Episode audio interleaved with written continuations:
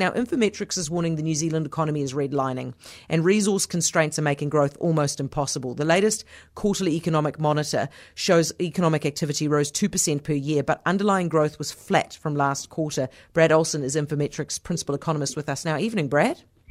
Good evening. Where do you see the growth coming from?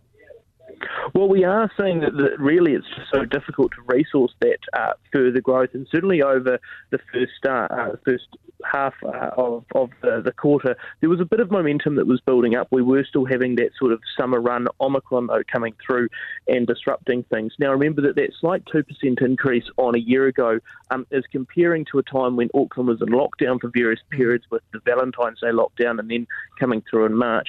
But really what we're hearing across the country is it's just so difficult, so expensive to get things going.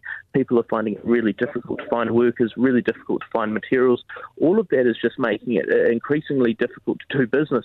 Um, and I think our worry is at the moment if we're continuing down this pathway, if we've got a lot of uh, economic demand that we want to try and meet, but we just simply don't have the people and stuff to do it, and we find ourselves in a very difficult position, potentially with inflation staying higher for longer. So if if a, if an engine is redlining for long enough, it's going to blow up. If an economy is running for redlining for long enough, what happens? Well, I mean, uh, the blowing up is really that we, we some something something breaks, and, and that could well be any combination of things.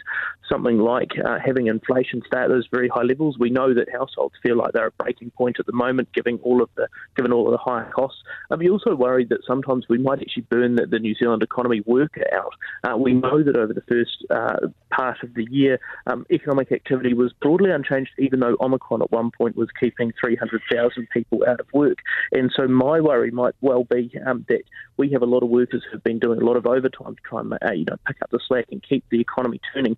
That just can't exist uh, going forward uh, for a long period of time. And so the worry is that uh, we might well be stressing the economy out to a point that we find it difficult over the long term to keep things going at that, le- that level of momentum. Either we burn out workers, we have those price uh, issues coming up, or something even worse might come through. What happens if we just start to meet the demand, the labour, the demand for labour? What if we were able to meet every single demand for labour right now? What would that do? Well, I think at the moment you'd just be able to do a, a, whole lot more work, and prices wouldn't be rising quite as much because we know that a lot of businesses are, are having to pay a lot more to try and find uh, both new workers but also keep their current workforce. But with all of that, you know, prices are continuing to go up. If you go to, uh, you know, an accountant or a professional services firm, they're charging you more because they know they've got to uh, be able to find that extra money to, to, to charge on. Uh, so all of that at the moment is continuing to put pressure on the economy and, and raising those prices over time. That's continued to filter through, and certainly our worry this year is that although materials has been a, you know a key uh, reason for inflation continuing to go higher, supply chain disruptions and, and similar has meant that buying stuff across New Zealand has been more expensive. With these wage increases that we're currently seeing, which are incredibly high relative to, to normal, that there could fuel a second round of even higher inflation throughout yeah. 2022 um, with all of those challenges. So it is the sort of thing where the economy really is being stressed to the limits. Yeah. Brad, thanks so much. Bad news, but thank you for bringing it to us. Brad Olson, Infometrics Principal Economist.